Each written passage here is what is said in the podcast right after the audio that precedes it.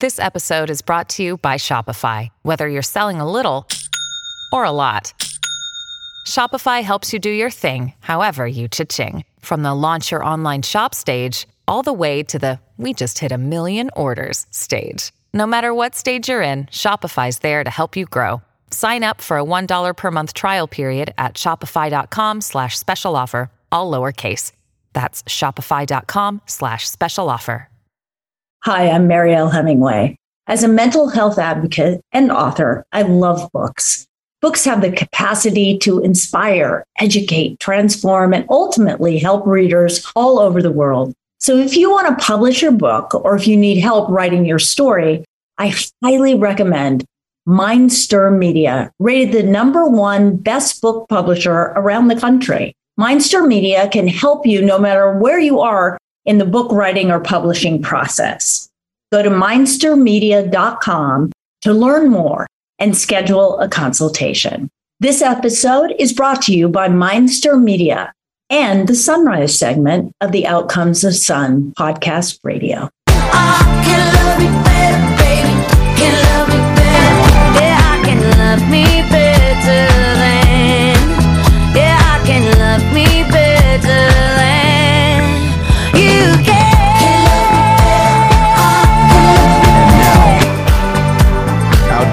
Comes the sun. Mariel Hemingway and Melissa Yamaguchi.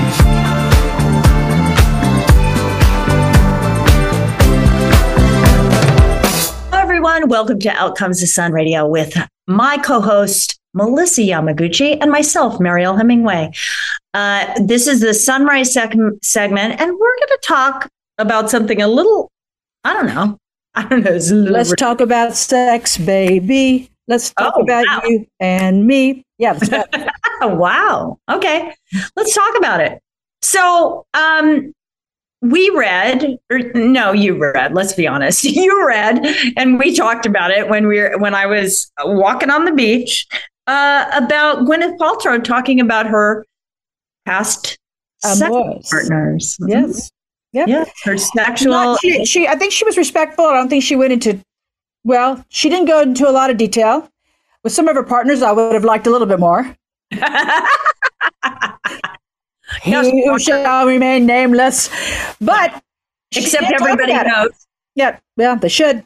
She did. She she did talk about it. So let's talk about that. What do you think about people talking about their past conquest?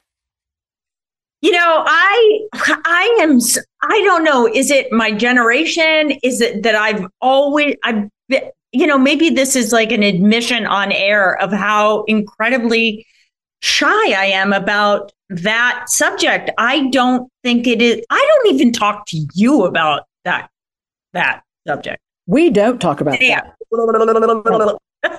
it's Don't just do that. Don't do that when we're talking about it. Well, I- you know, I played quote unquote sex symbols in films. I played Dorothy Stratton, and she was like this sexy person. And people say, well, you were, but it was different. I was playing a character, and I didn't feel that I would. That didn't feel like me. I would never. I don't know. And and this is not a judgment of somebody who is uh-huh. comfortable talking about that. But for me, it's just so personal. It's such an intimate it's an intimate experience that you don't share with people because it's yours to it, I I just feel like we hold it in a in a little box of Oh yeah. it's like a it's like a treasure and to me sharing it is just it's kind of like ugh, it just it makes it it makes it less special in my Ah. mind Well, I, I've been to parties before where a dad came up to my husband, one of the fathers at the party, came up to my husband and said, "You know, I've been. I'm so glad you guys came. I was hoping you'd come." And within like five minutes of that brief warm up, he said, "Hey, you guys, how often do you guys have sex?" And I was, lo- I, I felt my right fist uh, closing up. I was getting ready to punch him in his throat. I was so mad that he had the audacity and the nerve to ask something. So, first of all, how crass. yeah Excuse me, I wasn't even offered a glass of water before he did that. so crass, so blunt, so rude. I'm I'm gonna I'll give him the benefit of the doubt and think maybe he'd been drinking. I don't know. We were late. I don't know. But I think that look, there's two schools of thought here for me. So I, I'm, I'm on one hand, I kind of admire when people are very free spirited about their their ability to be physical and very open and honest about it with themselves and talk about it and they know who where they who they are they know what their sexual preferences are and they're very open and honest about it. So i applaud that. But then to dissect it as though it doesn't matter kind of confuses me. Um, i don't participate but when i heard when i was reading and listening i think gwyneth had been was interviewed by somebody and was talking about her past relationships um, I remember my first thought was, huh, that's that's daring and that's interesting. And I I wonder if the gender roles had been reversed, if we would have been as forgiving. Because if, if a guy had been sitting on the couch going, Oh yeah, I slept with so and so, and let's just say he was technically good, and I slept with so and so, and he was kind of like a first love, or she was like a first love, or whatever.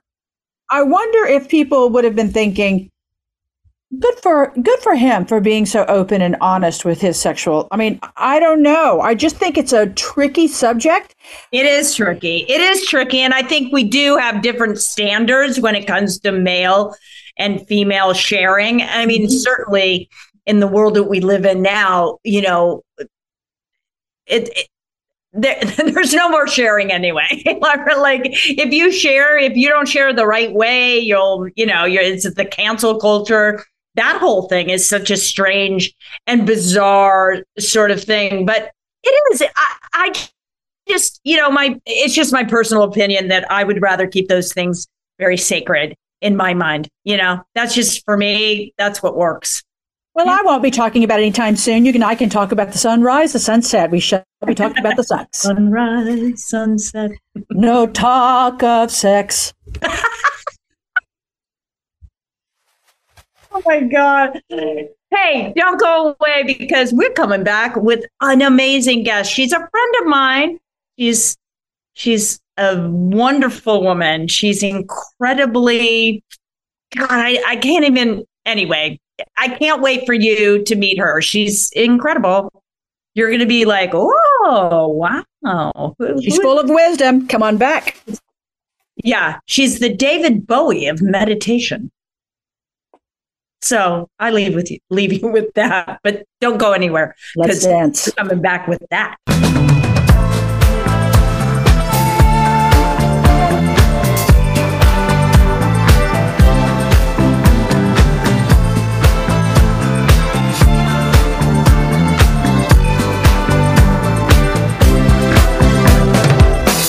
Good morning, Santa Barbara. You're listening to The Morning Show with Mariel Hemingway and Melissa Yamaguchi, that'd be me, right here on KZSB 96.9 FM and 1290 AM in Santa Barbara. Hi, it's Kevin Nealon. I have a new book out now called I Exaggerate My Brushes with Fame. It's a collection of my caricatures and accompanying anecdotes. Also, if that's not enough for you, I have a little hiking show on YouTube. It's a web series. It's called Hiking with Kevin. But more importantly, right now, you're listening and watching Out Comes the Sun with Mariel Hemingway and Melissa Yamaguchi. Enjoy.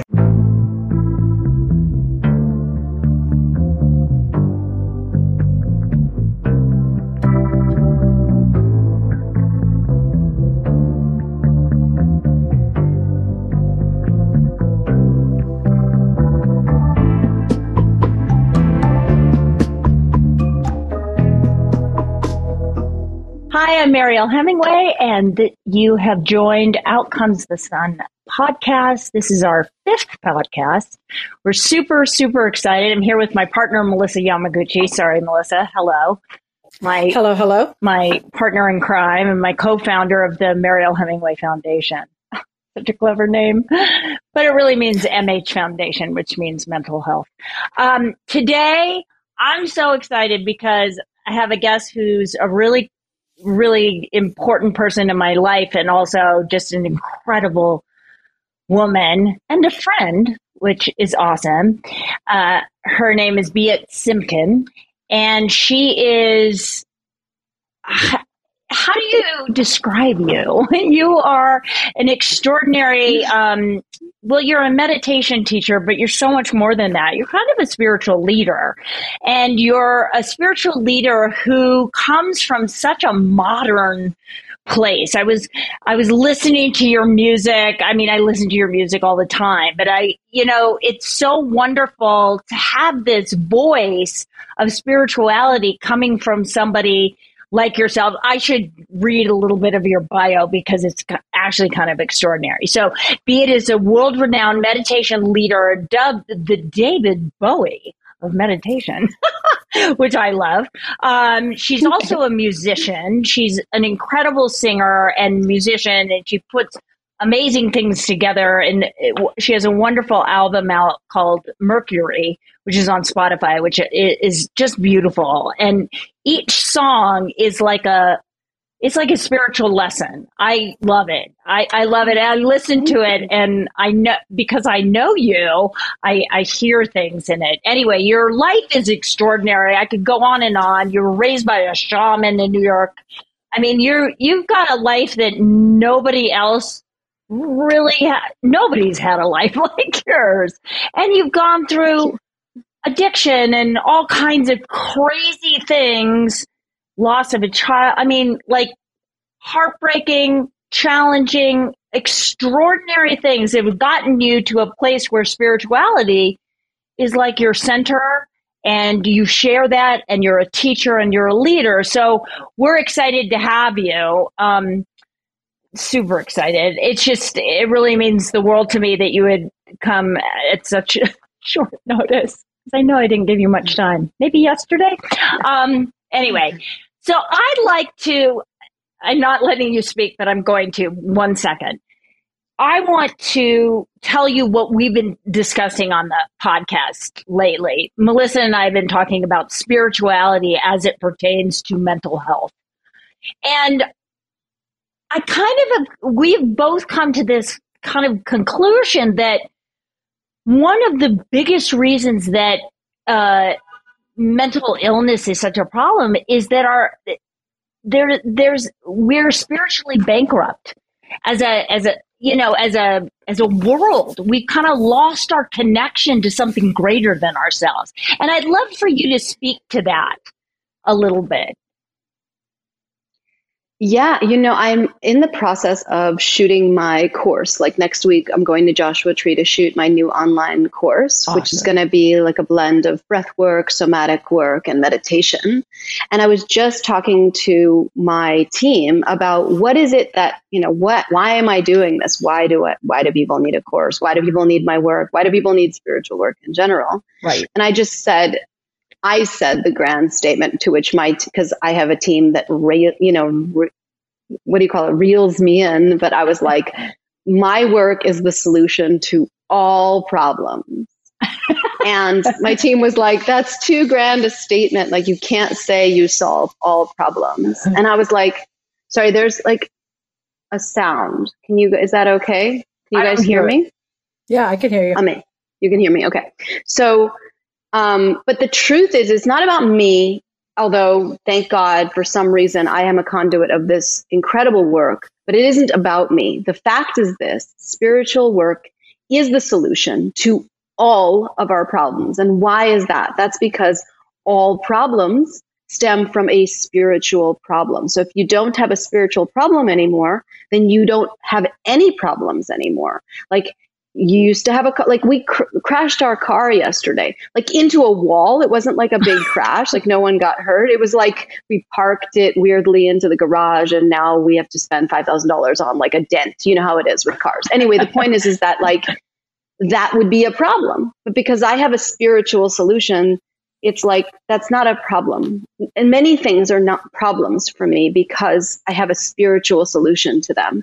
And to me having a spiritual solution dissolves all problems. So when you're talking about mental health, it's like the mind is actually designed to be quite it's it's a problem solving machine.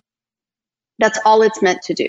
But we've assigned it every task known to man. We're like, "Oh, I'm having this depression. I know what I'll do. I'll just shove it into my mind. I'm sure my mind will know what to do with that. and the mind is like, I'm here to like figure out like really simple, like, okay, where do we pick up the eggs from the store? You know what I mean? Like, I'm here to remember what is the color blue. That's my only job. And we give it these really big emotional tasks and it cannot handle those things. And so that is, as a society, that is what we're doing. We're moving everything we have, all of our physical problems, all of our emotional problems, all of our grief, all of our sadness, all of our memories. We're moving it all up to the mind. And then we're just thinking about it and thinking about it and thinking about it and thinking about it. It's like, who wouldn't have a problem if that's your freaking, you know, process? so to me, you know, it's so true. It, you know, that's so, it's fascinating because you're right it's like we do, we take all of these things because we think the brain's so, you know, vast and amazing, which it is, but also it's not yeah. designed to handle physical issues or the crash into the garage or whatever it is. So we shove them up into the brain and the and that's you know and the whole thing about you know spirituality is like meditation is like get out of your mind. You know, like quit putting it all in your mind. Don't think it through. Feel it. it you know, be yeah. in it. right? Yeah. Am I correct? Yeah, I think you are correct. And you and I have very similar, you know, processes. You know, yeah. whether we're doing breath work or we're walking in soil or we're walking with animals or looking at the sky. There's so many ways to get out of the mind and get into the body but it's painful i think that's the other thing is people don't want to do is they don't want to feel pain yeah. so exercise is painful meditation is painful. Breath work is pain like everything is painful. Somatic work is painful. The first thing you do when you do somatic work is feel feelings. And like as a person like you know i'm like a very heady individual. I come from a background of deep intellectuals, a long lineage of intellectuals. And like what I have found is that intellectualism has driven me to deep, deep despair. So there's nothing wrong with intellectualism. I'm very excited that I've read many, many books. I will continue to do so. However, when it comes to processing my feelings, I no longer try to use my mind. For Interesting. That I, I want you to address this, Melissa, because you, like uh, Biet, are an incredibly well read, intellectual person. And I'm wondering if this resonates at all, if you if you recognize that kind of mental that mental overload that happens to all of us, right? You know, well, I, there's a couple things I want to address, and first and foremost, the David Bowie meditation. I'm I'm hooked on it. And I'm thinking because I te- I was t- I was telling Slater during the break that I think I got to sex up my feng shui work, and so I'm going to become the Tina Turner of feng shui. I just want that out there. Out there. Okay, so um, so um, yeah, there's a lot of what you're saying that I'm I'm you know part of our job here is to is to gather as much information from you, the wise one, that we can distill among and disperse it, if you will, amongst our audience. And and I'm listening to you as though I'm a member of the audience, list, listening to what you're saying, realizing this uh, in a lot of the work that I do, I deal with a lot of young people. And by young people, I mean um, mm, 17, 18 to like 25. So there's this genre of kids that are like right in leaving high school, in college, out of college, or in the work field. This this this gap here, and a lot of them are stuck. And when I hear you speaking about how we're taking these feelings and processing it up here, I'm intrigued by you, and I will answer what you asked me, Mariel, but I'm intrigued to find out from you before we close this at some point today, some tools that, that we can give our audience because I'm, when I listen, in my lack of information on this makes me feel despair that I can't help, right? And so I can imagine how a parent would feel or a mm. counselor who's trying to guide a young person who's overthink, thinking, overthinking, and triple thinking everything when they've got to leave it alone and they don't know how to leave it alone. It's stuck in this hiccup, this repeat loop of, of overthinking. whether it's through something on social media or th- it's through texting, which is a large portion of their communication, not the face to face. So they overthink each word and comma and placement of, of the, right? So it just, it, mm. it stresses them out to a level where they, they become paralyzed, literally paralyzed. So, but as far as the, the re- I think I think maybe with all of the background of reading and this push for higher education that I was um, driven down that path as a young a young girl, and then my parents and grandparents. There's all these higher you know PhDs and MBAs and all that, and it, yeah, I was driven down that path. I think what saved me um, was that I have just enough irreverence that I would take classes and realize that some of my professors weren't that bright about certain things. And I didn't fault them. I wasn't looking for their Achilles, but I just realized they were human. And so I didn't get as tripped up. And it's not that I was looking for flaws in other people to justify my own. I just didn't get as tripped up. Um, I don't have that stress level. I do have a respect for it, but I just kind of pull away from it. Where my stress comes now is what I just shared. My feeling is though I can't help. I don't, I don't know how to help. I don't have the tools to mm-hmm. understand how to guide anybody who's struggling from all those things that I just shared. I'm intrigued to learn from you what to do. Yeah. Oh, yeah. Yeah, that's where you're where you come in. I mean, literally, you do. I remember I had my first session. I didn't really know you, right? And you were like, "Not a problem." Oh, oh I have I've addressed this. Here's what's really wonderful about Biet that you need to, that everybody out there needs to know she's experienced everything she's sharing with you, right? Would I, I'm not wrong in saying so? Everything. So everything comes from, oh, I've been through this. I get this. I know this one. You know, you're having trouble with whatever, manifesting or this or that or whatever it is. Oh, I've been there. I went down that path. It's okay.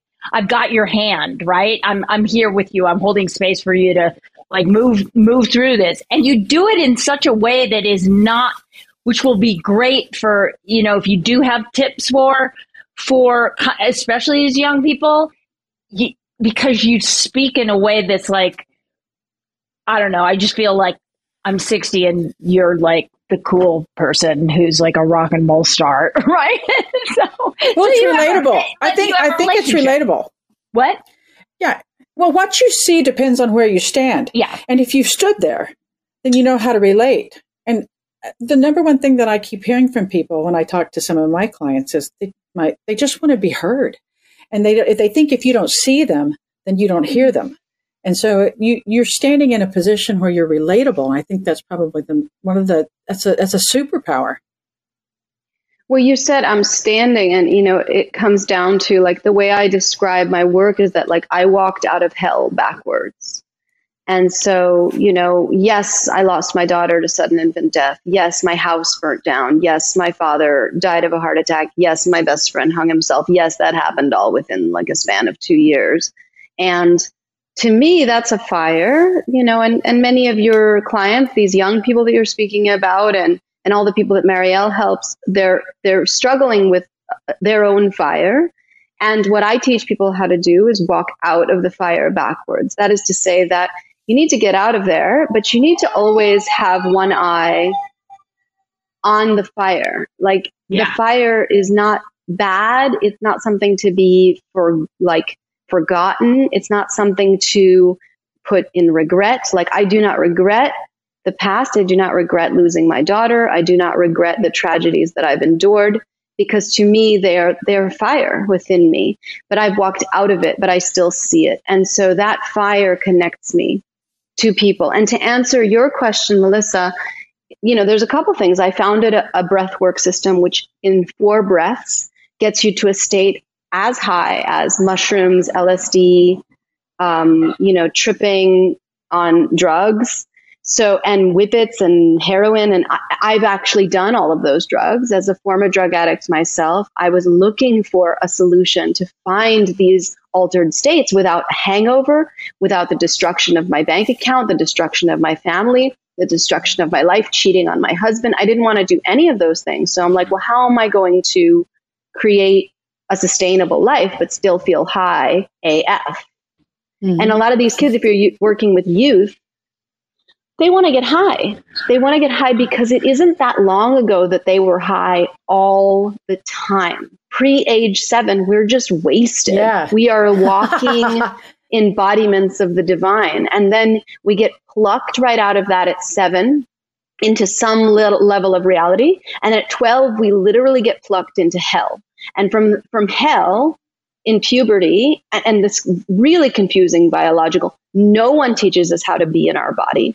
No one teaches us how to dance or move or shake or breathe. And here's the other thing breathing. Like this is a breath. But I don't think of it as the last breath of my life. I have the distinct notion and it's a false notion that I will have many breaths to come. and the truth is is that it very well could be the last breath of my life and yours and yours. We just take these breaths for granted. Each one of them is our last dying breath. And when we teach people how to breathe, when we teach them how to move, when we teach them how to embody their pain, what happens is they actually start to get back into the only place that exists, which is not their tweets or their Instagram. It's the present moment. That's all we have. We think we have, oh, well, in five years, I'll buy this, you know, $5 million home. Or we think, oh, in 10 years, I'm going to, whatever. Like, mm-hmm. it's not fucking going to happen. Sorry, I don't know if I'm allowed to curse. Point is, is like, you're not, you, can you can't do anything. You can't do anything in 10 years. You right. can't do anything outside of this moment. Absolutely. It's so good. And Melissa, her breath work is is truly profound. You know, I have done no drugs because I'm terrified, and I think you are. but it is this. I was doing them this morning, and it's it it is it's profound what it does. It's just four breaths, and I do maybe four sets, maybe eight if I'm greedy, and I want lots of feeling. But it's like unbelievable and and it always and whenever i do them you know when i get that temptation to think well, maybe i should try this psilocybin you know like maybe i should microdose right. and it's only a thought because i get too scared but i feel you know i know that that feeling is so profound because it makes you feel and i you know i don't you know, I've read a tremendous amount of spiritual books of, of like samadhi, but it does, you have this sense of like being one mm. with everything. It does bring you into the present moment and your, the tactile senses of your entire body and the visuals in your mind. It's just, it's, it's wild. It's wild. And I haven't done drugs. So there you go. It's wild to me. wild to both of us. Amazing. so good. Um, well, that's, yeah, I love that. Okay. So here's another thing that you asked me. We were going to do uh, a little workshop. COVID was so crazy, and we were all like, I don't know if this is going to work. But you asked me a question, and it was so compelling because I think of myself as somebody who can address things honestly and like I can go to the core of something and like get really raw. But I think, and I was trying to find where I wrote the question down. Of course, I couldn't find it. So I'm going to bastardize the question, but you're going to know exactly what I'm talking about. So you said, so when we do this, I want you, I want you, because we're going to ask everybody this, I want you to think of something your biggest secret. Was it your biggest secret or your biggest lie? I couldn't remember. I think it was a secret. I think it was right. yeah, secret. The biggest lie was which like, can sometimes be the same thing. Yeah. Might be. Yes, I think it was the biggest secret. Like the thing that just mm. kind of mm. like makes you feel yeah, mm. a little creepy, right? Because mm-hmm, you have mm-hmm. to admit it. You had to so I I sat there kind of knowing what it was, but not really wanting mm. to admit that that's what it was, right? That it was wow. that. So it's very interesting. And I loved that you're, and you're super willing because you just said, yeah, this is my thought. You know, I'd had this thought mm-hmm. and I was like, whoa, you know, right? But you say it. And once you say it, it's like, it's just a word. It's to me because mental. So, so for mental balance or health or whatever you want to call it, and I don't. you know, it, it, it's actually an inappropriate term. It's really about living life in the present moment, right? What what we're talking about. Um, it, it, it just so I just lost my thought. so secret. You were talking about the secret. yeah, the because question. that secret really wants me to just stay clear away. It wants you to Anyway. share it right here oh on the my podcast. god! That's yeah, what it really wants. I know. I, I think it left me. Ah, uh, Everyone's at the edge of their seat. Ariel. They're just waiting. know? There's- I honestly can't remember. I was like, uh, I don't know. I'll get there. Maybe by the end. How many more minutes No do we have? Like 10? I'll figure it out. Anyway, um, so when you kind of address those, those, those embarrassing questions, those shameful kind of secrets that we have that that we kind of bury inside, do you feel that that unlocks, um, unlocks bigger stories? Do you know what I mean? Um, no, I, it's not so much about stories. It's about pressure, right? So basically, everyone's Ah. walking around like a pressure cooker, and everything inside them. Many there's there's a, many secrets, many articles of shame from our childhood, from our adolescence that we are holding as if it's really important, and they even may be things that we're currently feeling, like sexual preferences or um, kinks, or just like things you're like you're like, I don't think I want to tell someone at a party that I barely know that part of me. Or like, Right. I don't want people to know, or even like as simple as like, I don't want people to know certain aspects of my personality. I want them to see me as pious or good or kind and generous. I don't want them to see me as someone who's a user and a bitch. And I'm just like, what if those parts of you were also beneficial to us all? What if the fact that you're using people is actually a positive feature, especially when you think about features as a holistic experience? If I was just pious 24 hours a day, maybe that wouldn't be very beneficial to the world. Maybe that would not work, you know, because I don't actually think I would be famous. I don't think any of those things would have happened if I was sitting around just being like, I just don't care. There was needed to have been a desire inside me to affect the lives of others, right? So sometimes we think something's really shameful. I used to have a lot of shame about the fact that I wanted to be famous. Like just even that felt really like, oh God, don't hit me. Like don't don't think I'm bad because like, Yes. I'm just like everyone else. I'm so I'm so normal. I'm not special. Just because understand that one. yes. so yeah. Yes. So the last thing I'll say about that is the shame piece is the pressure.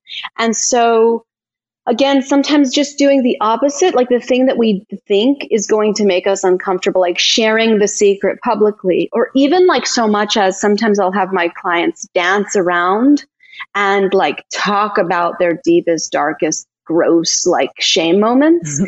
to a mirror so they can like get into it. It's like super like what is that word? Cognitive dissonance. Like it's kind of taking something that's very uncomfortable, Yeah. like and squeamish, like, oh God, like that's a part of myself I'm just grossed out by. And then a- actually seeing how it's sexy and it's cool because on the on the one hand, yeah, but it connects you to everybody and almost everyone can relate to Can those relate to those things. disgusting, yeah, features. Most people, I've never been at a big event where I've shared my secrets and everyone ostracized me and left the event. It was quite the opposite. People were like, "Oh, Thank God." too. I'm so ugly. I think I'm fat. I want to like be raped when I'm having sex." Like people are just like super like come out of their shell and start saying things, you know? Yeah, no, it, it it's great, and yeah, and I so relate to the kind of fame thing, the the admission that you know you want to affect the world. I want to be, you know, I want to have an impact. I want Mariel Hemingway. You know, I called it Mariel Hemingway Foundation. I was acting all like coy about it, but I did it for a reason, right? If I'm really honest about it, mm-hmm. yeah, that I want my name out there, and I want it to be associated with that. that was just okay. That was the secret. There you go. Well, you know the the shame thing is fascinating to me because the the shame thing is a fascinating thing to me because it it it, it binds us. And we and it's it's slammed on us at some point in our life oftentimes from 0 to 5 we start getting little things of no no no ladies don't do that. And young you know we don't do that in this family or whatever that is that starts manifesting right? And then i see it a lot as it as it plays out in an eating disorder or uh, some some self medication, some form of self medication, because there's so much shame around whatever we heard, whatever those family mores, not even social mores, the family mores of what's right from wrong. And so we walk out of the house not knowing does it how everybody else is thinking. Right. I see it a lot. I, I think there's something terrifying about admitting that secret, but then I can see why it would be extremely liberating. It's like it's like let's facing it. It's facing it. it. the the monster under the bed's never as hairy as we imagine he is. Well, and what's great about it, I know that when I speak, probably similar to you, Biet, is that is that everybody share. Eh, you know what's also very interesting about sharing a secret? Somebody will tell you, "Oh my God, my secret's exactly the same," or my story. You know, my you don't call it story, but my you know my background th- those icky feelings are the same. We have the same thoughts. And they'll s- explain theirs, and they're nothing like yours. That's what I find interesting because it's really just this connection of feeling, right? It's not mm-hmm. really what the thing is, it's how it makes that person feel. So you made them feel the exact same way that they feel, right? So I, I find that interesting because it's not the words, it's not the yada yada and I whatever. It's the how does that make you feel? You know, at first you're squeamish, at first you want to repel and like look like you're a good person, and then you're like, I'm so fucking cool. oh my god. Wow this is the sexiest thing i've dealt with in a long time. Like it's weird you know? Yeah. it just shifts. It's like it transforms into something. I love that you make all of your pieces part of you that makes you great that makes you human you know? And our humanity is that we are flawed and that we are having our dips and things. And it's just about acknowledging them and you know, getting back to where we are now. Do some breath work. Here I am, you know, right? But it's it's also yeah, you think- have to acknowledge the past. I think you have to acknowledge the past where it comes from so that you can let that shit go. See, I swore. Yeah, and also you can't let it go either because there is no past, there is no future. It's coming for us at every minute. And I think that's the other lie that we've been sold is that enlightenment is this thing that happens. And once it happens, we are rendered perfect. We are the Buddha. We are whatever the storytellers have come before us who lied and told us that that was the finale. Um, for me, that was very misleading. And I was looking for enlightenment from the time that I was a little girl with a awakened teacher for a father who was also spinning the similar lies uh, that everyone has spun, which is I reached enlightenment and now I'm free. And so, and, and because he really was walking the walk, I was like, well, this is a man who isn't really like filled with contradictions. So maybe there really is an end point. But I myself never found it. I never found it. I myself kept finding, I would find enlightenment. I would have a white light experience of the highest degree, like that, you know, noteworthy of one best selling book after another. and then I would be, you know, follow that with depression, with overeating, with wow. feeling alone, with flaws, with etc. And then I would have another white light enlightenment experience followed by etc. And this would keep happening until finally I was like, maybe I just have the narrative wrong. Maybe enlightenment isn't a static one and done experience, but it's actually something that we have to return to over and over for fun. And the, what helps me the most as an enlightened person today is that I don't mind all the things that come inside of enlightenment. And for me, enlightenment is a holistic experience inside of which is flaws, sadness, pain, loss, grief. Yes. Oh, despair. I mean, those things are not excluded. And I think that since I've allowed the wholeness of my life to exist, I'm no longer constantly beating myself up every time it doesn't look perfect or feel perfect, right. which feels great. That's awesome. I love that so much because there is that thing about spiritual teaching. It's just let go, you know, just let go. How do you let go? How, it's let, and I've sat there in meditation going, I don't know how to, what does that even mean? You know, and I've even yeah. spouted it and spouted it not knowing really what it means to let go like you know and people who are in pain in the moment in pain right having these experiences you can't tell them to let go right? You know experience what you're oh. experiencing and then know that that will shift probably to a different experience right? Because that's that's life right? Yeah. and i think that that's the way to look at mental health is that it's going like this and realizing that, but also knowing how to live your life. You know, and I've shared with you that I think lifestyle is is is tantamount to finding, you know, the best version of yourself every day. Now, and that could be a sad version, but it's at least you're you you're armed to deal with the situations that come up with response, not reaction, right? Yes, I agree with you. And I'll just add one thing. While the mental condition is like this, while life is like this, there is a part of us that is never changing. There is a part of us that is made out of light. Ah, um, yes. I refer to that as the soul. And so, like, I do both and, you know what I mean? I just don't expect my soul to be running the show 100% of the time. Sometimes my soul is running the show. How fun and how groovy because that's so great for my vanity. um, and then sometimes, like the part of me that sucks is running the show. Sometimes I'm yelling at my husband, or right. sometimes I'm like, you know, upset, or you know, I get an email and I feel like I'm a loser, whatever. Like that stuff happens, but that, I know that's not my soul, and so it's fun to watch and observe. I can observe it, and also, um, you know, I love what you said about let it go. Yeah, you can let it go, but how? You need actual tools like melissa was saying like these kids need tools. They can't just be told to let it go. They need practices and right actions that help them to actually feel a release both physically and mentally so that they can keep moving to the next moment and the next moment and evolve yeah absolutely. So i, I would oh, I, go ahead melissa. Sorry. I was just going to say a lot of things that i hear from these kids also is i'm doing everything right. I'm doing what i'm told. I don't understand what's happening what's happening with I don't understand why I'm I can't send my resume. I can't send that application. I can't mm. text that boy. I can't they they they get paralysis and they don't know how to move. Whether it's up, down, sideways, they have no idea. So they understanding to stop. I love this breath work. I love this because that is something anybody can do anywhere, anytime. There's no right or wrong way when you're just taking a deep breath in to begin. Just take a, deep breath right now and then learning your the systems. And I, I'm going to get on and study this, trust me.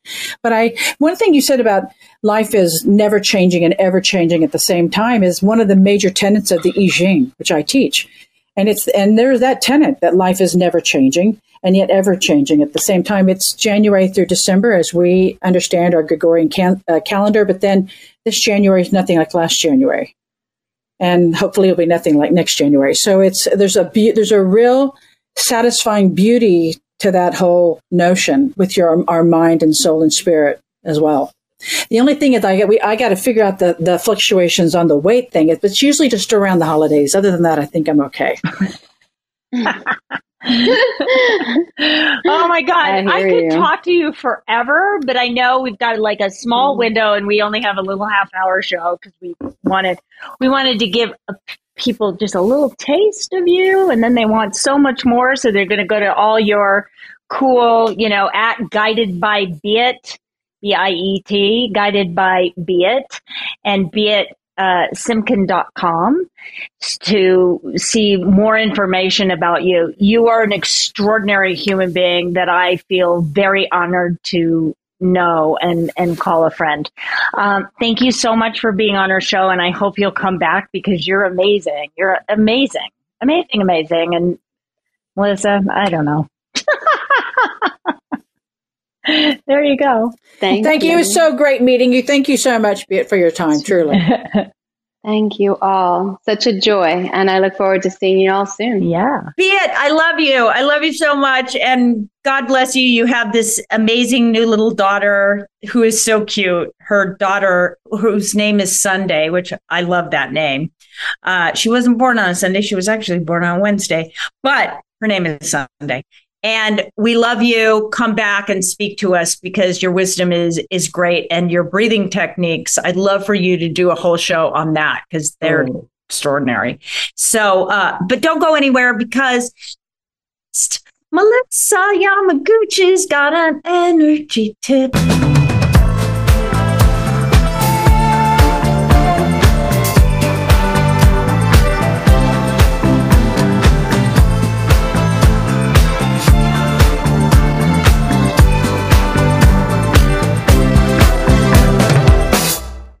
Good morning, everyone. You are listening to the morning show with Mariel Hemingway and Melissa Yamaguchi right here on KZSB 96.9 FM and 1290 AM in Santa Barbara.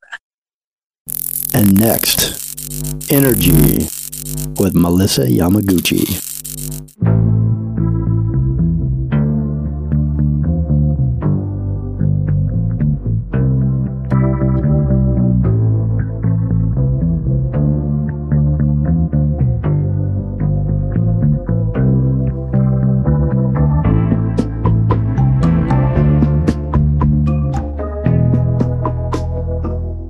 Welcome back to Out Comes the Sun. I am Melissa Yamaguchi, and I am here to a feng shui tip.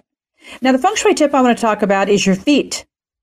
In feng shui and Chinese medicine, there's so much that goes on with the feet, their own little world that goes on inside your your feet. If you study acupressure at all, you'll understand around the toes and then the, the, the base of your foot right underneath the toes has a lot to do with your sinuses and your lungs. And then you get into the arch of the foot.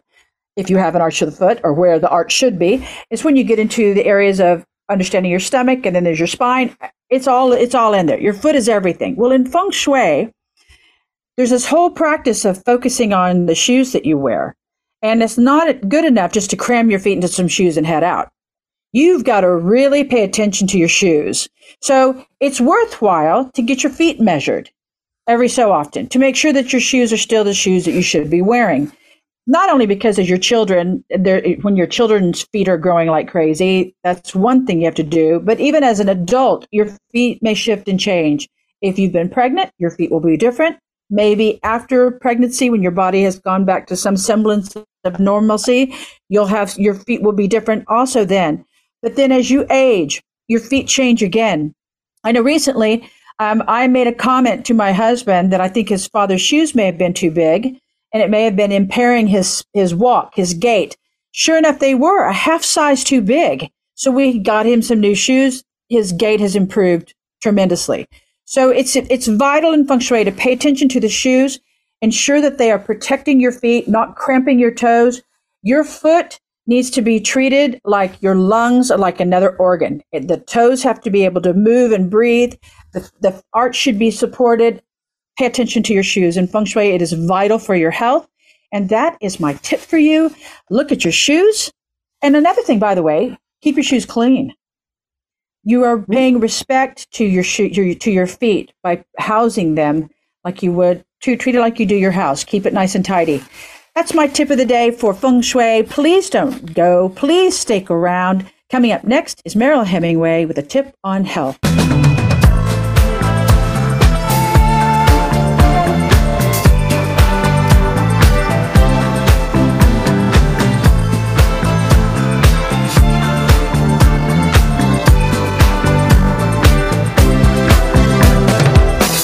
Hello, wonderful humans out there. I am Roy Zatiski from mywildlife.com, and you are listening to Out Comes the Sun with Mariel Hemingway and Melissa Yamaguchi. Hey, everyone. You're listening to the morning show with Mariel Hemingway, me, and Melissa Yamaguchi. That'd be me. right here on KZSB 96.9 FM and 1290 AM in Santa Barbara. And now, Mariel Hemingway with Balance.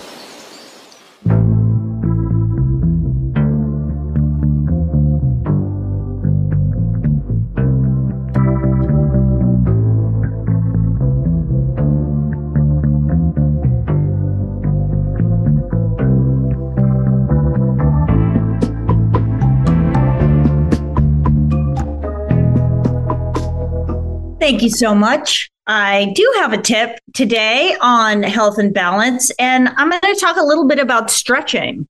Uh, stretching is incredibly important. I've done yoga for, gosh, too many years 40 years. I've been doing yoga for 40 years. I used to have a yoga studio. Anyway, you don't have to do yoga in order to stretch, but stretching does have an incredible effect on the entire body. And in fact, when you wake up in the morning, and I learned this from my uh, my partner, life partner slash husband, because that's just basically what he is. Um, I learned this from him, and he before he gets out of bed, he stretches every, every everything that he can literally stretch, but not a lot. It's not like he's doing grand movements. He's lying in bed. He's moving his fingers. He's moving his toes. He's, you know, turning his ankles. He's putting his legs up in the air. He's moving his ankles this way and that way. And then, you know, bending his legs, just moving them.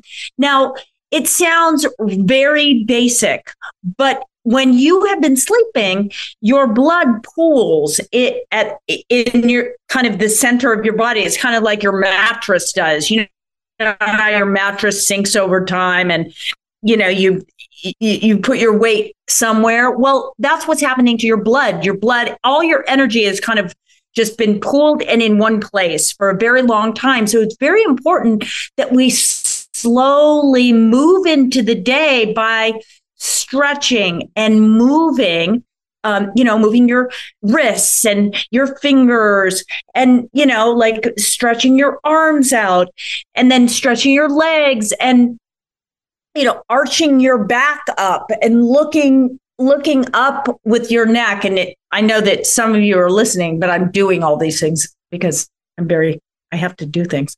Um, so I'm looking up in the air. I look up, I stretch my neck, I stretch my neck to the side, the other side, and then I do circles with my neck one way and circles with my neck the other way.